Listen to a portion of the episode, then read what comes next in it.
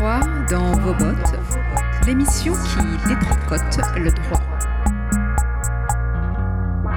Droit dans vos bottes, l'émission qui détricote le droit. Droit dans vos bottes, l'émission qui détricote le droit. Bonjour à toutes et tous. Bonjour Claire. Bonjour Alima. Vous écoutez Droit dans vos bottes sur les ondes de Radio Grenouille et ce mois-ci nous poursuivons nos explorations foncières, toujours en coproduction avec Foncièrement Commun. Je vous rappelle que ce collectif qui s'est constitué après l'Assemblée des communs qui s'est tenue à Marseille en novembre 2022 explore les usages collectifs des espaces fonciers avec tous les enjeux et problématiques que cela peut poser. Le mois dernier, nous étions avec Tala, un collectif situé à l'Estac qui nous racontait son expérience avec le port autonome de Marseille. Ce mois-ci, nous retournons en Italie. Nous avions déjà diffusé une émission sur le centre social autogéré delle Piagge à Florence, et pendant que nous étions là-bas, à la même période, nous avions rencontré les membres de la ferme autogérée de Mondeggi, située en Toscane, pas très loin de Florence. Foncièrement commun. Foncièrement commun. Foncièrement commun est une série de podcasts qui part à la rencontre de collectifs qui occupent et font vivre des lieux apparemment désaffectés. En redonnant vie à des espaces, ils interrogent le rapport entre les nouveaux usages qui s'y inventent et les liens qu'ils tissent avec le territoire. Au fil des mois, nous rencontrerons celles et ceux qui font ces lieux et qui portent ces dynamiques. Pour connaître et comprendre leurs histoires, mais aussi pour partager les enjeux et problématiques qu'ils affrontent et dépassent au quotidien. Nous mettrons en avant les logiques de maîtrise foncière face auxquelles ils se retrouvent souvent confrontés et qui est un sujet déterminant dans la poursuite de ces expériences.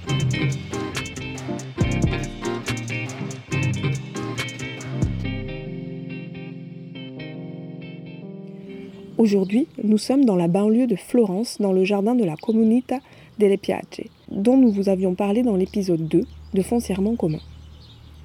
Durant cette journée de novembre 2022, des collectifs œuvrant pour les communs en Italie se réunissaient à l'initiative du Laboratoire européen d'entraide juridique pour les communs. Derrière ce labo, au nom à rallonge, il y a nous, Alima et moi, qui vous présentons droit dans vos bottes tous les mois sur Radio Grenouille, mais aussi Raquel de Barcelone, Maria Francesca de Naples, Frédéric de Paris et beaucoup d'autres de par le monde qui développent des outils juridiques pour la protection des communs et œuvrent avec les collectifs et les fonciers communs en péril. À Florence, nous nous retrouvons pour nous inspirer des expériences italiennes de revendication des communs et développer des liens de coopération entre le labo et les commoners italiens. Et là, tout de suite, c'est Roberto qui présente l'expérience de la ferme autogérée de Mondeggi et c'est Maria Francesca, merci à elle, qui fait la traduction.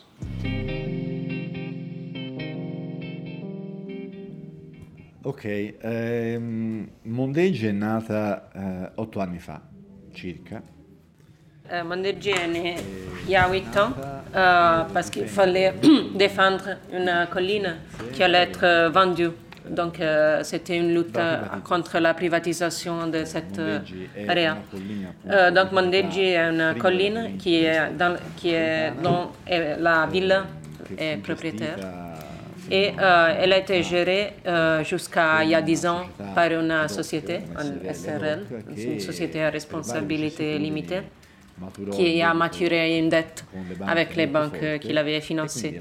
Et donc, euh, elle, a- elle allait vendre la propriété. Una rappresentanza di cittadini molto variegata, Et du coup, une, euh, une série de personnes, de citoyens, mais aussi des étudiants et profs de, de l'université, des AMAP ou des petits paysans, ils ont créé une, une assemblée qui s'appelle Terre Bien Commun euh, pour s'opposer à la vente. Ehm, cercammo fin dall'inizio il dialogo con la proprietà, eh, ci fu sempre. Et donc, euh, ils ont commencé du début à avoir un dialogue avec euh, la propriété, à chercher un dialogue avec les institutions propriétaires, mais euh, ce, ce type de dialogue a toujours été refusé parce que la- ce que la ville voulait faire, c'était de vendre euh, la propriété.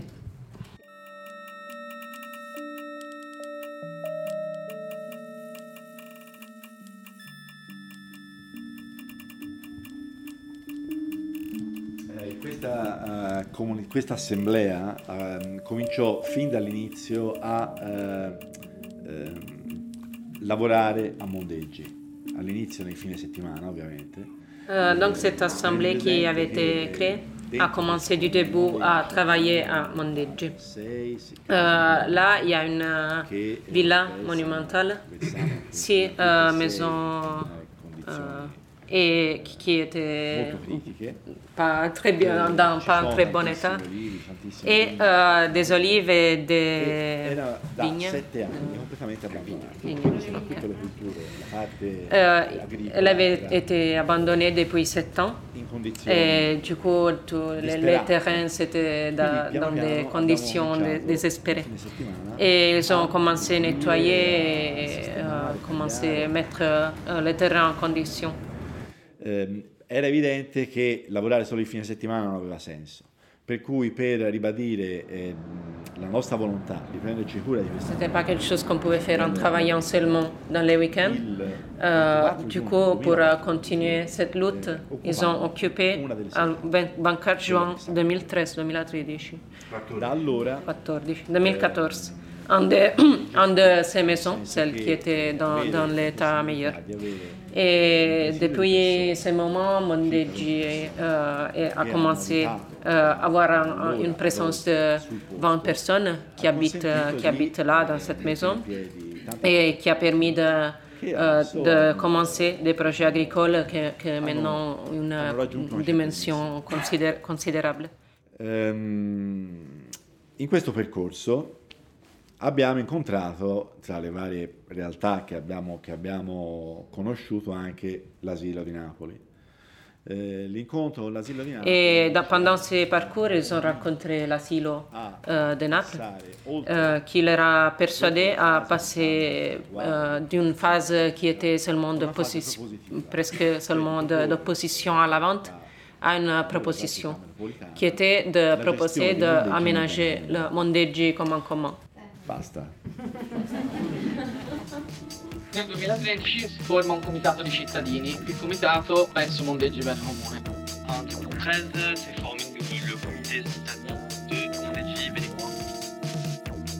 che chiede inizialmente all'amministrazione pubblica l'uso civico, quindi che queste terre venissero affidate alla cittadinanza attiva per poterle gestire e curare il territorio.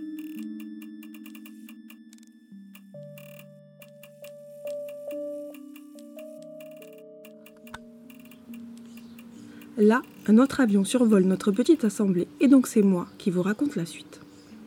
Ce que nous dit Roberto, c'est que Mondeggi était déjà un commun. Parce que dès le début de l'occupation, l'assemblée était face à un problème pratique. Il y avait 12 000 oliviers sur la colline de Mondeggi, mais seulement une cinquantaine de personnes mobilisées pour prendre soin des arbres et assurer les récoltes. Les occupants et occupantes décident alors de faire la tournée des Casa del Popolo du coin, ces centres sociaux, culturels et politiques, et proposent à tous ceux et celles qui souhaitent s'impliquer à Mondeggi la gestion d'une parcelle de 35 à 40 oliviers. Chaque personne volontaire conserve l'huile produite sur la parcelle et contribue à ce que la totalité du site soit maintenue en bon état. Cette initiative a un grand succès. Aujourd'hui, 200 parcelles ont été confiées via ce système, ce qui a fait grandir la communauté, mais a aussi contribué à ce qu'elle soit davantage ancrée sur le territoire et en lien avec les habitants et habitantes de la zone, la zona, comme dit Maria Francesca. Mais si Mondeggi est un bien commun dans les faits, il n'en reste pas moins que les occupants et occupantes de la colline sont en situation irrégulière aux yeux de la mairie, puisqu'ils occupent les lieux sans droit ni titre, ce qui signifie sans droit ou autorisation de le faire, et sans titre de propriété qui pourrait leur conférer ce droit. Comment amener la collectivité publique qui en est propriétaire à reconnaître le droit d'usage de ces personnes qui entretiennent des lieux? La communauté s'inspire alors de l'expérience de l'asilo, ex-asilo Filangeri, qui a rédigé une déclaration d'usage civique. C'est un document élaboré par les usagers qui pose les droits qu'ils et elles se reconnaissent en tant qu'assemblée de citoyens sur les lieux et sur ses ressources. En gros, cette déclaration est sui generis, elle vient du bas, et établit un droit d'usage par les usagers et usagères même. À Naples, l'asilo, un squat de la ville qui a initié ce processus, a vu sa déclaration d'usage civique reconnue par la municipalité, ce qui a légalisé sa situation du point de vue de la puissance publique.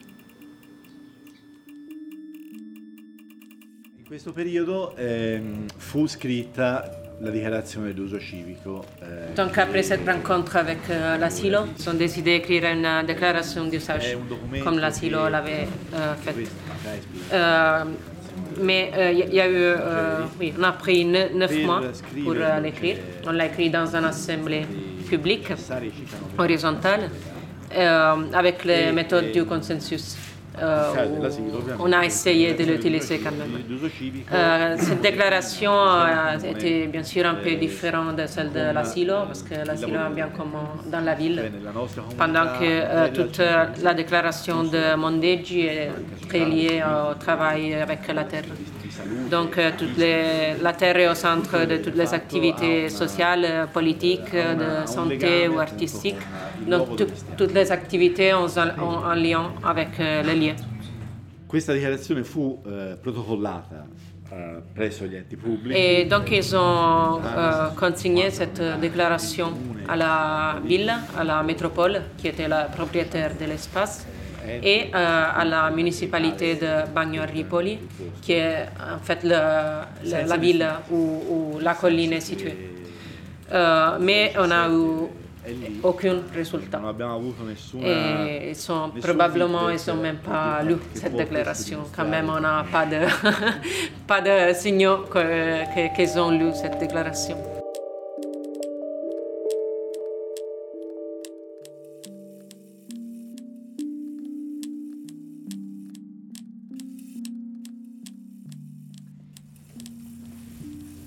Ricchezza della nostra comunità che ha consentito, ci ha consentito di andare avanti fino ad ora è la eh, estrema varietà delle persone che la compongono.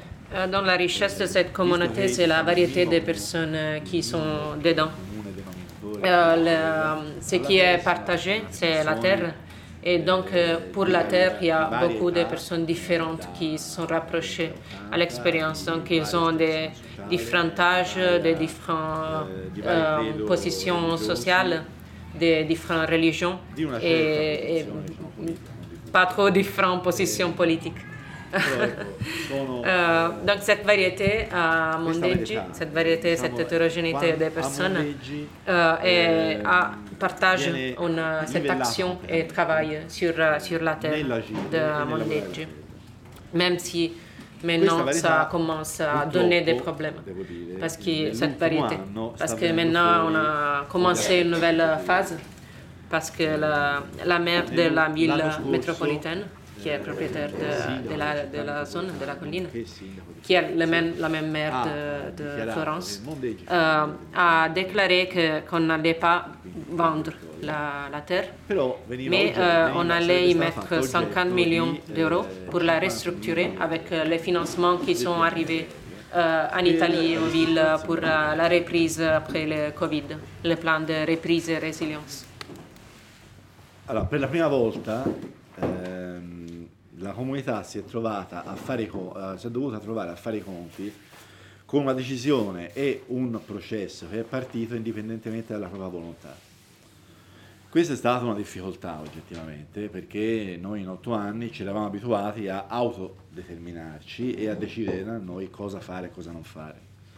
Donc maintenant, euh, c'était la première fois avec, quand on a décidé, quand la ville a décidé eh, d'investir diciamo euh, che, cet eh, argent sur euh, Mondeggi. Euh, c'était la première fois qu'un processus est démarré euh, pas euh, à partir de la communauté mais de l'extérieur. Donc c'était quelque chose que la communauté n'avait jamais vécu parce que normalement c'était la communauté qui autogérait tout ce qui arrivait dans, dans, la, dans Mondeggi. Et euh, là, c'était euh, au début, c'était quelque chose qui avait, qui avait émerveillé les gens. Il y avait des incertitudes, tout ça.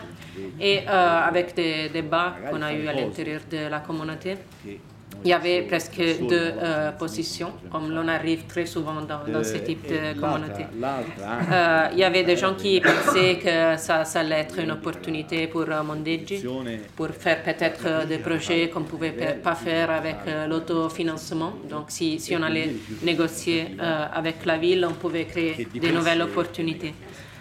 Mais il y avait une autre parti qui était très critique, totalement critique du PNRR, donc du type de financement qu'on était en train d'utiliser et, des institutions en général. Donc, euh, donc euh, elle voulait refuser n'importe quel type de, de négociation avec l'administration. Maintenant, il est passé un an. On a fait beaucoup d'assemblées, euh, c'était tout très épuisant. Et on n'est pas réussi encore à supérer ce dualisme. Et, mais on a réussi euh, quand même à continuer la négociation.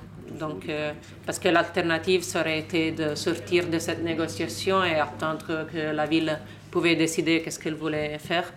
Mais euh, finalement, on a, tout le monde a accepté de continuer la négociation, qui ne veut pas dire bien sûr d'accepter les résultats de la négociation n'importe quelle, mais de voir ce qui, ce qui va arriver avec cette négociation. Dico solo un'altra cosa e poi magari, so, perché sennò diventa troppo lungo. No, volevo solamente far presente questo, che eh, la trattativa, come eh, viene chiamata da noi, è una, è una cosa che per ora è abbastanza teorica. La città uh, en fait, il y a, uh, oui, on, a, on s'est disputé sur la négociation, mais cette négociation a été jusqu'à maintenant très théorique.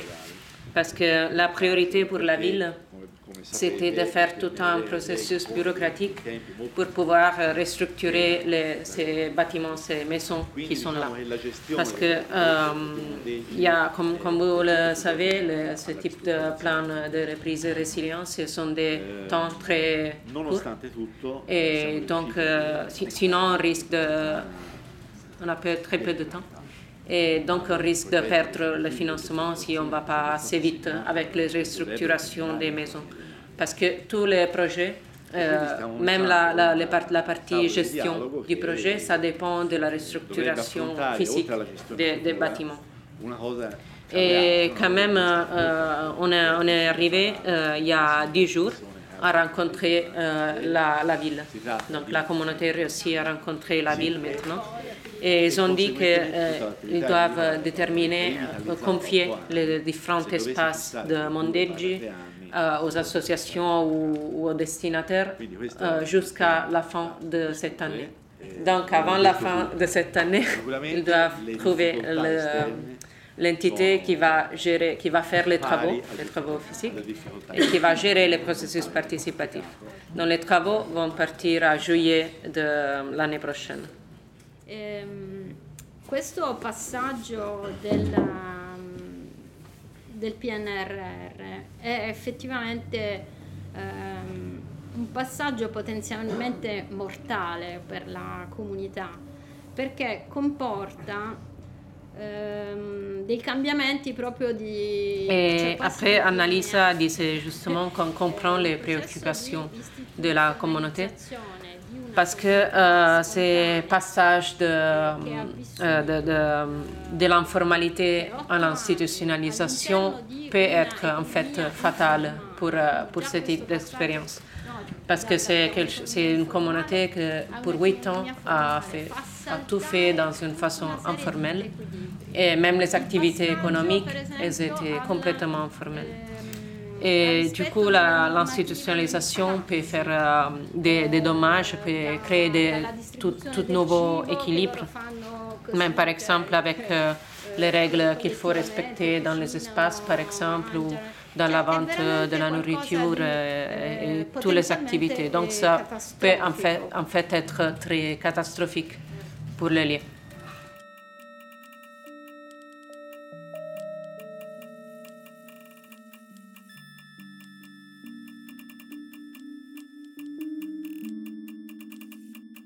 Sur, la question de, l'institutionnalisation, justement, moi, quand j'ai lu la déclaration, une des questions que je me suis, que je me suis posée, comme euh, il y a un chapitre sur notamment l'autonomie financière et le crowdfunding, les dons, etc., l'activité aussi, avec euh, la possibilité de vendre les surplus de l'exploitation, ce que j'ai lu dans la déclaration. Du coup, la question que je me posais, c'est est-ce qu'il existe une association? Est-ce que vous avez créé une association pour, formaliser ou institutionnaliser la communauté La réponse est oui. Euh, la, réponse à oui, on, a, on, va, on va déposer les statuts demain. on va déposer les statuts demain. Euh, juste un petit euh, un lien avec la, la question de tout à l'heure. en fait, les autorités publiques ne reconnaissent pas la communauté. Ils reconnaissent la présence de, de, personnes dans, dans ce territoire-là parce qu'en fait c'est lié juridiquement en Italie à l'histoire de euh, la différence entre euh, euh, propriété et, et, possession. Désolé, je ne sais pas si en juridiquement c'est ça. En revenant à l'histoire de l'association, en fait, afin d'avoir avoir une, un, une relation, un échange avec les autorités publiques, bien évidemment, il nous fallait une forme juridique. Et donc, euh, ce qu'on a choisi était, euh, la, forme de l'association. Et c'est qu'on a fait que dans le statut de l'association, on, a essayé de euh, traduire ou transférer, si vous voulez, les, disons, oui, les principes de la déclaration. Et voilà, on dépose les statuts de et du coup, en fait, dans la création d'une association, et euh, en fait, l'enjeu est que, le président ou présidente aurait, euh, pu être attaquable euh, pour le fait qu'en fait, il y avait des activités qui se passaient dans la communauté et qui ne rentraient pas dans un cadre légal, alors que sans association, en fait, oui, quelqu'un pouvait être attaqué, mais ça, ça tombait à l'eau tout simplement parce qu'en fait, il n'y avait un cadre juridique comment, comment, ils vont contourner ça, du coup, aujourd'hui Ah, eh, e, e, ora che create l'associazione, che, come fate a trovare il, diciamo, la, la, eh. chiusura del cerchio? Bella domanda. Bella domanda. c'est que l'association qu'on va faire maintenant, euh, ce n'est pas une association qui représente la communauté de Mondeggi. C'est une association beaucoup plus large que la communauté de Mondeggi, qui ne devrait pas être identifiable avec euh, la communauté. Il y a quand même un précédent, mais oui, l'idée c'est que ce n'est pas Mondeggi. Donc il n'y a pas une identité entre l'association et la communauté de Mondeggi. Parce que dans l'association, il y a des autres gens qui sont en réseau avec euh, Mondeggi, mais qui ne sont pas Mondeggi. Donc, c'est, même s'il y a une personne qui va être euh, responsable d'un point de vue légal, mais ils ne vont pas lui demander des responsabilités parce qu'il arrive à Mondeggi. Comme une association de soutien à Mondeggi. Oui, c'est oui, quelque chose de semblable. We have so much in common. Foncièrement commun, foncièrement commun.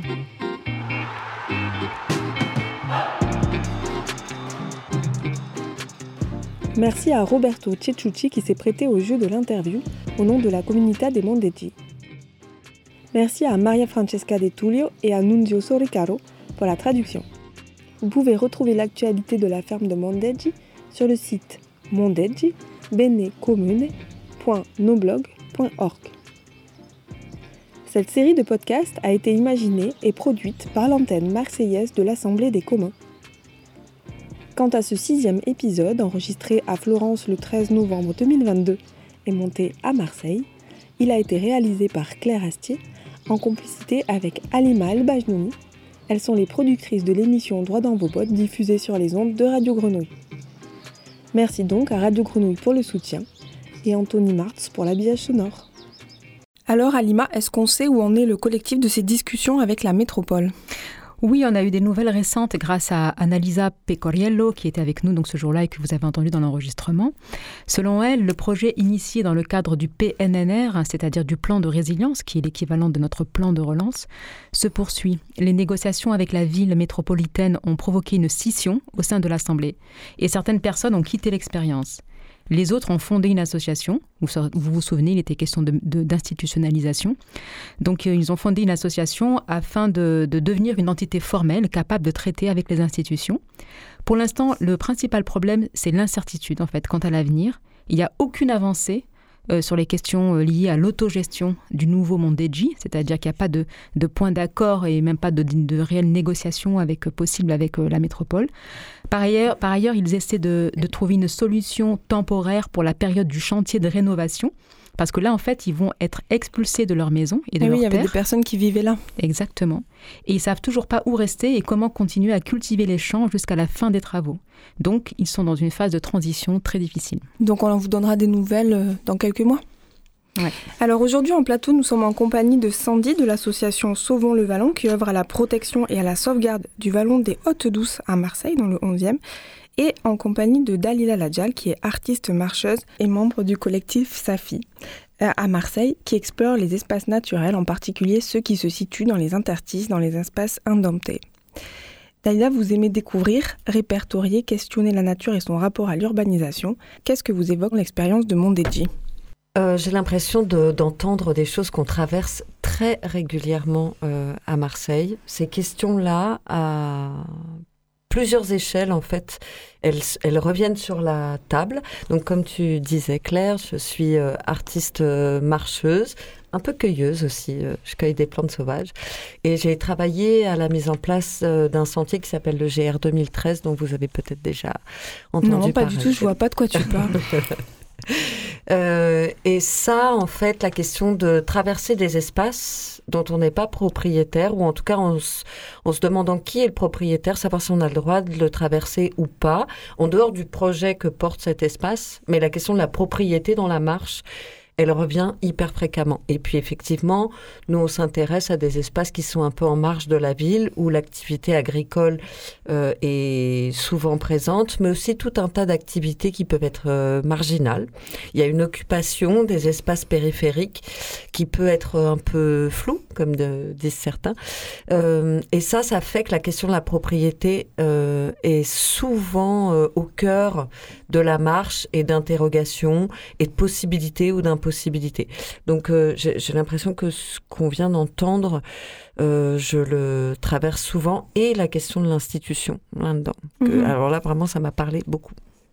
Et la propriété, alors qu'on se tue à le dire dans cette émission, la propriété est un faisceau de droits et la possession de la terre n'en est qu'une partie. Il y a aussi le droit d'usage et le droit de récolter les fruits de cette terre. Donc on se rend compte, on se rend compte donc que les fonciers euh, ont un enjeu extrêmement important à travers ces questions de propriété et des différents usages qu'ils recoupent. Euh, et justement, un rapport récent de l'association Terre de Liens estime qu'entre 1950 et 2020, la France a perdu 12 millions d'hectares de terres agricoles. Donc en moyenne, 197 hectares sont artificialisés chaque année sur le territoire métropolitain. Dans les Bouches-des-Rhônes, depuis 1988, 22 000 hectares ont été bétonisés, soit l'équivalent de la superficie de Marseille. Et France Nature Environnement a recensé en 2019 20 hectares de terres agricoles menacées à Marseille. Je suis désolée de vous saper un peu le moral. Donc le foncier non bâti constitue de fait un bien commun en voie de raréfaction, non renouvelable, pourtant central et nécessaire pour la transition de nos villes. Au sein et à proximité des villes, le maintien d'espaces de pleine terre cohérents et structurants, qu'ils soient sauvages, végétalisés ou cultivés, est vital. Prévention des risques naturels, lutte contre les îlots de chaleur, développement de l'autonomie alimentaire, renforcement de la biodiversité, la nécessité de ces espaces n'est plus à démontrer. Oui, Claire, et c'est pour ça qu'au niveau national, le plan biodiversité a consacré en 2018 la démarche zéro artificialisation nette, ZAN, démarche qui a été introduite au niveau de la métropole ex-Marseille d'une part et de la ville de Marseille d'autre part, enfin entre autres collectivités bien sûr. Cette démarche a été reprise par la Convention climat en 2020 et elle consiste à réduire au maximum l'extension des villes en limitant les constructions sur des espaces naturels ou agricoles et en compensant l'urbanisation par une plus grande place accordée à la nature dans la ville. Donc ZAN, la zéro artificialisation nette, c'est un objectif qui est fixé pour 2050 il demande aux territoires, communes, départements, régions de réduire de 50% le rythme d'artificialisation et de consommation des espaces naturels, agricoles et forestiers d'ici 2030 par rapport à la consommation qui a été mesurée entre 2011 et 2020. Donc si par exemple à Marseille, entre 2011 et 2020, 10 hectares avaient été consommés, il faudrait que les collectivités euh, s'engagent à ne pas artificialiser plus de 5 hectares d'ici 2030. Bon, j'espère que je suis claire. Euh, sinon, vous m'appelez. Alors, ce qui évidemment ne manque pas de mettre en tension les collectivités, qui par ailleurs euh, sont tenus de répondre à la nécessité de construire du logement pour répondre à la demande, et notamment concernant Marseille, à la demande de logement social, puisqu'on sait qu'à Marseille, il existe 40 000 demandes de logement social et que seules 4 000 demandes sont satisfaites tous les ans. Il y a donc sur ce sujet des arbitrages très compliqués à faire, et c'est pour éviter l'étalement urbain euh, donc la consommation d'espaces naturels, tout en répondant à la nécessaire création de logements, que certains préconisent de privilégier la densification des villes, la surélévation des immeubles par exemple, donc construire de la ville sur la ville au lieu de l'étaler. Dalila, à Marseille, la bétonisation n'est pas venue à bout des traces laissées par le passé agricole de Marseille et certaines cités en gardent la mémoire à travers leurs noms comme Frévalon, mais aussi les bastides, nombreuses à Marseille. Pouvez-vous nous expliquer l'évolution du système bastidaire? Euh, les bastides, c'est un système qui est très intéressant euh, parce qu'en fait, il est, euh, il est une sorte de rotule, d'articulation en fait entre des usages. Alors, la, bastide, en fait, c'est l'articulation entre une propriété, souvent qui est la propriété d'un notable ou de quelqu'un qui a de quoi financer l'achat des terres et euh, eu un usage agricole avec du coup des métayers qui sont en fermage, ils ont une location euh, de, des terrains, mais aussi en fait ça s'articule avec plein de gens euh, qui vont avoir euh, une fonction euh, dans la maison qui peut être de ferrer les chevaux, euh, de d'entretenir, qui sont pas forcément au service du domaine à plein temps. Donc il y a l'articulation comme ça entre ceux qui vont et qui viennent et qui vont vivre de ce travail aux alentours, euh, la propriété bastidaire et le métayage. Et le métayage, en fait, c'est aussi un droit qui est un peu particulier. Euh, et donc ça, en fait, ça résonne encore euh, aujourd'hui, mais ça a été cet usage comme ça collectif du terrain, il a été fortement démantelé après-guerre quand on a décidé le remembrement des parcelles agricoles. La question de la propriété est devenue vraiment le, central en fait. Si on est propriétaire, on utilise la terre. Euh, à Marseille, en fait, ce délitement, c'est aussi accompagné de euh, d'un besoin de densification déjà de la ville, et du coup, la, euh, les collectivités ont préempté beaucoup de ces terres bastidaires agricoles pour euh, notamment euh, réaliser euh, des, des voies de contournement. Il y a une grande voie de contournement de Marseille qui était imaginée et qui allait traverser ces terres agricoles et qui a fait que les collectivités ont préempté ces terrains, ce qui a un petit peu fini de d'achever cette articulation entre le propriétaire et les usagers du terrain parce que en fait il y avait tellement d'incertitudes que tout l'usage, tout ce qui faisait euh, commun, c'est complètement délité parce que en fait les, les, propriétaires des Bastides en fait ils ont été euh, le terrain a été préempté par les collectivités souvent la ville mais aussi le département. Euh, la métropole à ce moment-là n'existe pas. Il y a plusieurs collectivités qui ont préempté ces terres. Ça a laissé un flou. Ce qu'on a entendu là sur le reportage euh, en Italie, cette espèce de flou de l'usage, euh, bah, il s'est vraiment. Euh, mais en même temps, on pourrait se dire que c'est super que ce soit la puissance publique qui ait récupéré ces terres. Alors, mais pourtant, tu as l'air de dire que pas forcément. Enfin, on sait pas trop. Est-ce que c'est bien ou est-ce que c'est pas bien finalement cette, ces préemptions et ce morcellement? Eh ben, ce, cette préemption a fabriqué un délitement. Euh, le délitement, en fait, il a mis du flou pendant, pendant, bah, pendant presque 80 ans avec des gens qui avaient un terrain qui leur appartenait plus, mais sur lesquels ils étaient encore, ils habitaient encore, et du coup, ils menaient une forme d'agriculture dans laquelle ils investissaient pas. Donc ça fait 80 ans. Alors ça, c'est du coup, c'est un défaut pour les gens. Ça a été très dur psychologiquement. C'est un avantage parce que par contre, la biodiversité, elle a pu s'infiltrer dans cette agriculture qui est devenue un peu lâche. Et donc ça a fabriqué un petit peu comme toujours à Marseille, cette espèce de défaut de gestion fabrique aussi une opportunité, celle, euh, par exemple, d'accueillir la biodiversité dans des terres agricoles, qui est un modèle. D'habitude, l'agriculture, c'est pas ça. hein. Attends, moi je comprends pas. Je croyais que l'agriculture c'est plutôt, enfin c'est quelque chose de positif, non? Agriculture égale écologie? Alors, euh, l'agriculture égale euh, deuxième pied de l'écologie. L'agriculture, c'est- une œuvre humaine. Euh, c'est pour nous nourrir. Ça a des vertus. C'est super aussi. Mais en fait, ça fait pas forcément du bien aux espèces euh, sauvages qui, elles, ont pas forcément besoin que les rangées soient bien entretenues et ont besoin plutôt que euh, qu'on enlève euh, les fruits ou qu'on coupe les plantes au moment où c'est nécessaire pour nous, elles auraient besoin que les plantes fassent un cycle complet. Donc l'agriculture, c'est une interruption du- d'un cycle végétal. Donc c'est mieux que la ville pour les espèces, mais c'est moins bien que la friche. Donc l'agriculture, c'est un entre-deux pour euh, la biodiversité. Et en même temps, du coup, on se retrouve encore dans une autre complexité qui est celle de l'accès à l'alimentation euh, et puis de- de- de- d'avoir une ville qui est reliée quand même à la, une périphérie pas trop lointaine avec une alimentation de proximité. Donc en fait, on a différents, enfin, c'est une problématique. euh, On revient sur l'opposition dont tu parlais tout à l'heure à Lima entre euh, les, des injonctions différentes faites Voilà, à ça. la ville. ouais. Voilà, donc on a ces, cette, cette, ce para- ces, ces injonctions paradoxales, on va dire, entre la nécessité de préserver des terres naturelles, mais aussi la nécessité de loger les gens. Et là, ce que tu cites, Dalila, bah, du coup, c'est une autre injonction paradoxale entre la nécessité de laisser courir la nature et celle de nourrir les gens euh, à proximité de la ville. Alors, si je peux me permettre, je me tourne vers, euh, vers Sandy, Sandy la chouette. Euh, donc, je rappelle qu'il fait partie du collectif de protection du Vallon. Et Sandy, est-ce que bah déjà tu peux nous dire toi comment tu réagis au podcast qu'on a entendu sur l'expérience de Mondegi Merci pour l'invitation déjà. Et euh, effectivement, le, podcast qu'on vient d'entendre est hyper inspirant euh, et, fait beaucoup d'écho avec, euh, avec le combat qu'on a mené au Vallon des Hautes-Douces. Montre que qu'en se mettant ensemble, qu'en utilisant les terres, on arrive à construire quelque chose et à faire vivre un lieu. Et c'est un peu ce qu'on ce qu'on espère pour le Vallon des, le Vallon des Hautes-Douces. Pardon.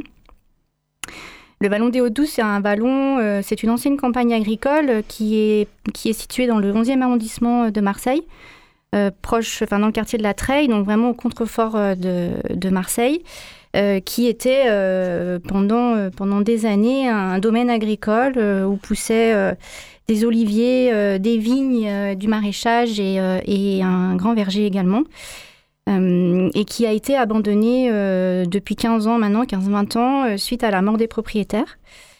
Il y a quelques, a- quelques années, euh, euh, ce vallon a toujours été habité, malgré tout. Donc, ça, par rapport à- à- au projet euh, en Italie, euh, il n'a jamais réellement été abandonné. Par Euh, contre, il y avait aussi des oliviers et de la vigne comme à Mondegi. C'est ce que tu dis. Exactement, c'est Mm. aussi pour ça que ça fait beaucoup d'écho, c'est qu'en Mm. termes de, de culture euh, présente sur le domaine, on est vraiment dans les mêmes, euh, dans les mêmes types d'agriculture. Euh, donc c'est vraiment, ça fait vraiment écho, et puis la manière aussi dont, dont, dont les choses euh, se, se sont passées euh, peut-être. Euh, et, effectivement, euh, le, combat qui, est, en cours aujourd'hui encore au Vallon des Douces a été euh, initié par une première personne qui habite là-bas, qui, habite et qui maintient et qui utilise, qui, utilise vraiment le, qui est usager de cet endroit-là, tant pour son habitation que aussi pour pour euh, son alimentation, c'est un grand mot, mais en tout cas euh, euh, maintient les oliviers, maintient la vigne, utilise le raisin qui sort, utilise fait son huile d'olive, etc. Donc a un usage de ces terres. Et voyons que le, le- risque devenait imminent parce que ces terres appartenaient à la Fondation de France et que la Fondation de France souhaitait absolument vendre les terres, euh, de par le legs qui avait été fait et son obligation de, vendre aux enchères. Euh, on s'est dit que là, l'urgence de sauver ce vallon euh, d'une privatisation et d'une artificialisation dans un but de, de, de propriété privée, de maisons d'habitation, il fallait faire quelque chose, quoi. Oui, parce que Sandy, le, le- il n'était pas possible de négocier avec la Fondation de France, en fait, puisque elle, son objectif, c'était vraiment de vendre le site pour en tirer le plus d'argent possible, dans la mesure où c'était la mission qui lui avait été confiée par le donateur des terres, c'est-à-dire euh, financer la recherche contre le cancer. Voilà, Donc il n'y avait plus de projets communs possibles, plus de, de, gouvernance commune, ce genre de choses. Effectivement, les discussions avec la Fondation de France ont été nulles parce qu'ils n'étaient pas du tout dans cette euh, dynamique-là, malgré leurs engagements environnementaux et environnementaux plutôt par ailleurs. Mais, mais, effectivement, sur ce dossier-là, eux, ils avaient une nécessité de vendre, euh, de vendre les terres. Aucune, euh, et puis la Fondation de France n'a pas vocation à, être gestionnaire de, terres non plus. Euh, donc voilà, donc face à cette, à cette injonction de vente, on a essayé de mettre en place différents outils et différentes actions pour, malgré, malgré ce besoin de vendre, de sauvegarder l'unité du vallon et, son, son, usage et ses propriétés euh, écologiques, biologiques et, agricoles. Quels sont les acteurs euh, aujourd'hui qui interviennent euh, dans les négociations autour du vallon des Hautes-Douces au départ, on, a, on était en collectif, on avait quelques personnes qui s'étaient montées en collectif et on a beaucoup interpellé les élus, les politiques. On a euh, aussi, après, très rapidement, euh, mis en place des actions euh, juridiques. Je sais. on a fait des, des recours sur le PLUI. Donc, on est plutôt allé sur le côté technique. Le collectif. Alors, le, PLUI, est-ce que tu peux expliquer le plan local d'urbanisme intercommunal? Voilà, donc c'est un, un document d'urbanisme qui définit l'usage de, des terres, des parcelles, en leur donnant un zonage, donc une attribution de euh, une destination, donc à quoi peut être utilisé ces terres-là?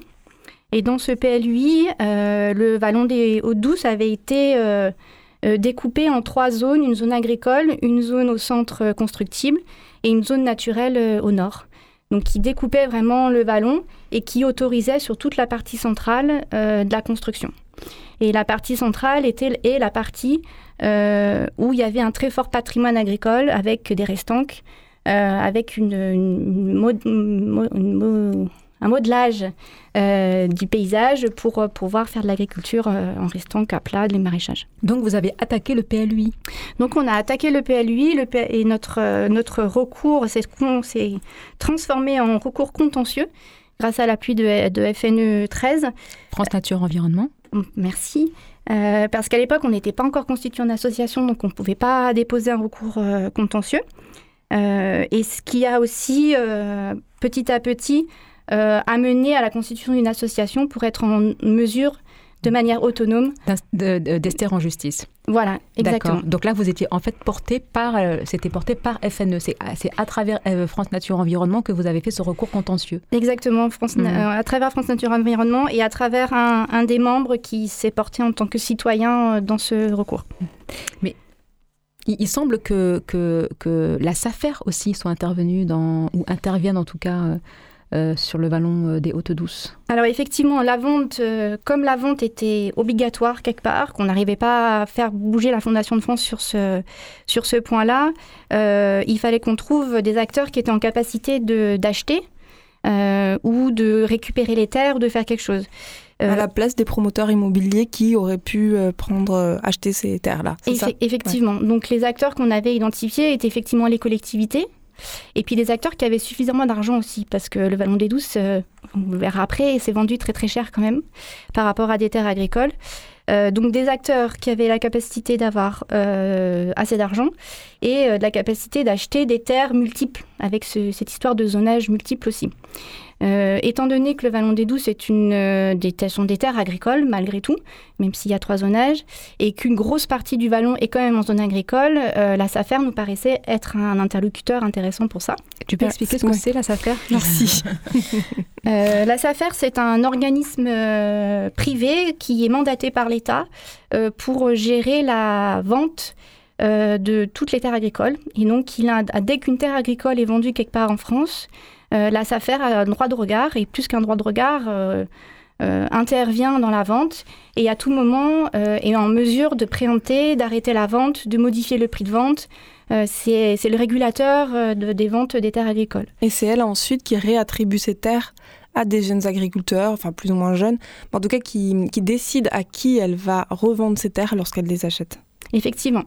C'est un intermédiaire décideur. Donc voilà, en fonction, après, en fonction des, des, des, projets, des terres et des régions, leur intervention est plus ou moins poussée. mais, mais voilà, donc là, dans le cas du Vallon des Douces, la SAFER était vraiment un acteur qui était pour nous intéressant, qui s'est positionné très très vite sur les terres agricoles donc a pu, euh, a pu préempter les terres agricoles très rapidement, mais il y avait toujours ce risque sur les terres euh, constructibles et, les zones naturelles. Euh, qui sont vraiment centrales sur le vallon et si on ne préservait pas cette partie centrale, on cassait toute l'unité du lieu, tout l'intérêt de, ce vallon. et il s'avère que même si la SAFER, normalement, c'est pas son domaine de préempter des terres constructibles, c'était des mm. choses qui avaient déjà été faites par le mm. passé. Et avec euh, le soutien de, des actions qu'on a menées, euh, du, réseau qu'on s'est constitué autour de nous, euh, des politiques de la mairie de Marseille, de Terre de Liens aussi, qui est dans la boucle depuis très très longtemps avec nous, on a pu, on est arrivé à ce que la SAFER se mobilise in extremis, parce qu'on est allé jusqu'à que la vente aux enchères soit réalisée qu'une vente soit euh, enfin, réalisée réellement. Quoi. Donc le vallon a été vendu à 1,6 million euh, à deux propriétaires. Et euh, suite à cette vente-là, il restait encore 30 jours pour que la SAFER puisse se substituer à la vente, effectivement. Mmh. Et donc avec voilà, des, des actions à tout le temps, on a gardé la pression, gardé la pression. Euh, on a beaucoup fait d'articles aussi. La mairie de Marseille s'est à ce moment-là aussi beaucoup mobilisée. Et la SAFER a pu euh, se mettre en ordre de marche et euh, se substituer à la vente. Donc aujourd'hui, toute la moitié du vallon des Hauts-Douces est propriété de la SAFER. du nord au sud, donc et les terres agricoles, les, les parties constructibles et les zones naturelles que la moitié quand même. Euh, et l'autre moitié L'autre moitié, il y a une partie, la partie agricole, l'autre partie agricole appartient à, un propriétaire privé qui avait les terres euh, précédemment. Et euh, tout le dernier quart qui était constructible, qui est constructible, a été vendu morcelé en plusieurs, plusieurs propriétés et les, et les, villas sont en train d'être construites. Donc si vous voulez voir l'effet avant-après, c'est ah, bon c'est maintenant, c'est maintenant. Mm. Ok. Et qu'est-ce qu'a donné le recours contentieux? Il est toujours en cours. Ok, oui, parce que c'est assez long quand même. Merci Sandy. Euh, Dalila, le collectif Safi fait en sorte de reconstruire du commun à partir de la marche, selon le postulat qu'un commun ne peut se bâtir qu'à partir d'une expérience de territoire. Et ça, ça nous renvoie au fait qu'un certain nombre d'auteurs, dont euh, Alberto Magnaghi, alertent aujourd'hui contre le mouvement de déterritorialisation, je le recommence, déterritorialisation Déterritorialisation. Petit pot de beurre.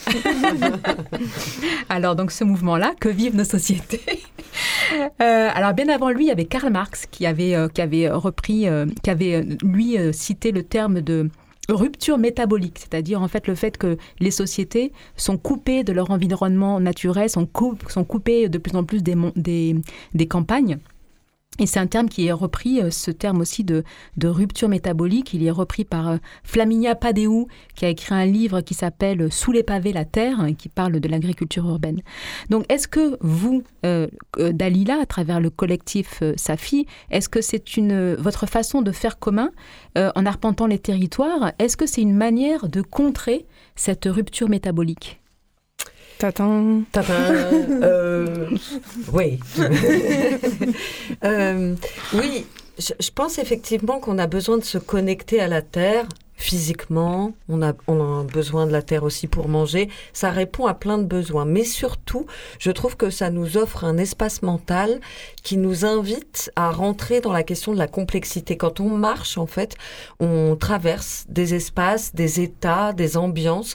Et tout à coup, notre cerveau, en fait, arrive à articuler des choses qui peuvent être très antagonistes. Et ça, en fait, de fabriquer une plasticité mentale pour pouvoir aborder la question de la complexité, c'est être mieux armé pour euh, traverser les enjeux de la société actuelle. On l'a vu là à l'instant. Il faut penser euh, les terres comme étant constructibles, nourricières, sauvages. Enfin. Mmh, mmh, mmh. Euh, et ben ça, en fait, marcher, moi je trouve que ça nous permet en fait d'aborder ces paysages variés et de se fabriquer, voilà, un peu d'élasticité pour pouvoir traverser ça. Est-ce que vous pouvez juste nous citer quelques territoires sur lesquels vous avez arpenté, enfin que vous avez arpenté, j'allais dire, sur lesquels vous avez emmené euh, des, publics avec vous aussi arpenter euh, ces, ces, ces, espaces naturels? Euh, Par exemple, je sais que vous travaillez pas mal avec le bureau des guides. Et, j'ai pu vous voir arriver avec le bureau des guides, avec, j'ai pas une cent, non, j'exagère peut-être, 70 personnes complètement extasiées de découvrir bah, ces espaces naturels qu'on connaît peu, très peu à Marseille et qui pourtant existent. Et est-ce que vous pouvez nous citer du coup quelques endroits où vous intervenez? Ou même raconter une, une, une, petite expérience, une petite perle que vous auriez envie eh de ben, partager? Je pourrais vous parler de deux balades qu'on a fait à l'occasion euh, de l'exposition qui a eu à la friche de la Belle de Mai qui s'appelle Terre Commune. Euh, et ces deux balades s'appelaient Transition il y en avait une dans le Vallon qu'on a articulé avec euh, l'équipe euh, du Vallon. Et effectivement, en fait, on part pas forcément de très loin, mais on essaie de traverser dans la marche des paysages suffisamment variés pour pouvoir faire entrer des questions complexes, la question du droit, de à qui appartient la terre, comment on fait pour l'habiter en commun. Euh, et puis euh, la balade dont tu parles juste après, qui était le pendant à Sainte-Marthe, parce qu'on va dire que euh, au sud et au nord de la ville, il y a des endroits en fait de dédensification de la ville, qui sont des endroits d'enjeux monumentaux pour la biodiversité, mais aussi pour nos villes, euh, pour euh, la manière dont on va manger plus tard, mais aussi euh, la manière dont on va, dont on va habiter euh, des espaces qui doivent se desserrer. Et un des enjeux très importants de cette articulation entre l'urbain et la ville, c'est qu'à un moment, il faut qu'il y ait des zones qu'on appelle les zones tampons, où la ville se dessert, mais aussi euh, où l'agriculture n'est pas encore complètement là. Et c'est ça qu'il faut articuler, c'est qu'il faut qu'il y ait tous ces protagonistes, l'agriculture, le sauvage, la ville, mais il faut qu'il y ait des espaces de transition de l'un à l'autre. Et c'est ça qu'on doit, qui sont des espaces de flou. Et ça, c'est très compliqué. C'est plus compliqué de dire que de, que de dire on va faire un espace agricole ou on va faire un espace urbain. La question de la transition, de la lisière, de comment on s'articule. Là, c'est les endroits d'enjeu. Il faut, faut, apprendre à avoir quelque chose à l'endroit où, euh, d'habitude, on a l'impression qu'il y a du vide. C'est ça, en fait. Ben, peupler la transition en se disant non, on n'est pas complètement au cœur du projet et donc il faut des endroits où les choses, où nos intentions humaines se desserrent un peu et ça, en fait, se dire qu'on n'est pas au cœur du projet, on a toujours l'impression d'être à côté. Ben non, en fait, on est en plein dedans la question de l'articulation. Moi, pour moi, un des mots les plus importants de comment faire la ville, c'est penser les lisières. Ça, c'est vraiment très important. Ben merci Dalila. Euh, Sandy, est-ce qu'il y a un enjeu là, une actu qui arrive par rapport à la, votre lutte sur le Vallon des Hautes Douces ben, ce qu'on aimerait beaucoup mettre en place euh, avec euh, Terre de Liens, c'est une concertation commune euh, et une, écriture de cahier des charges pour le Vallon des Douces à plusieurs euh, et définir ce que sera le Vallon des Douces en, en conservant euh, cette ouverture.